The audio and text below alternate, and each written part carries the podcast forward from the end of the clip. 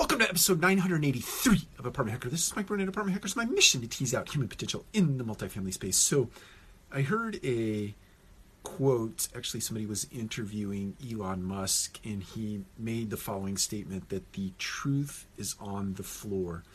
And the message behind the truth is on the floor is that the really successful leaders and managers in the multifamily space are the people who are walking around, walking properties, spending time on the floor, so to speak, in the office, in the community, in the units, in the common area spaces of our communities, making sure that there is quality control in place, making sure that things are at par and above par in terms of the consumer and the view they have of the community, uh, the environment that the team members work in. But the only way you really get the truth, right, in the multifamily space, in business in general, is that you get down onto the site level where the business is happening, where the team members are interacting with the consumer.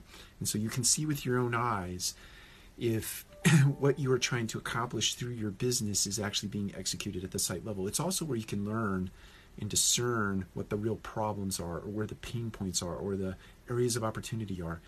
If you are trying to filter that through conversation by way of the property manager, by way of the assistant manager, by, by way of the, the maintenance supervisor, you are not getting the full picture. And it's not necessarily because those team members are trying to mislead you in some way, shape, or form, but they just view the world differently uh, than you do from a more macro level. They are more micro in nature. And so the only way to get the essence of what is happening on a property is to actually get there and physically walk around and make observations yourself and ask very pointed questions, and, and don't stop at the first answer.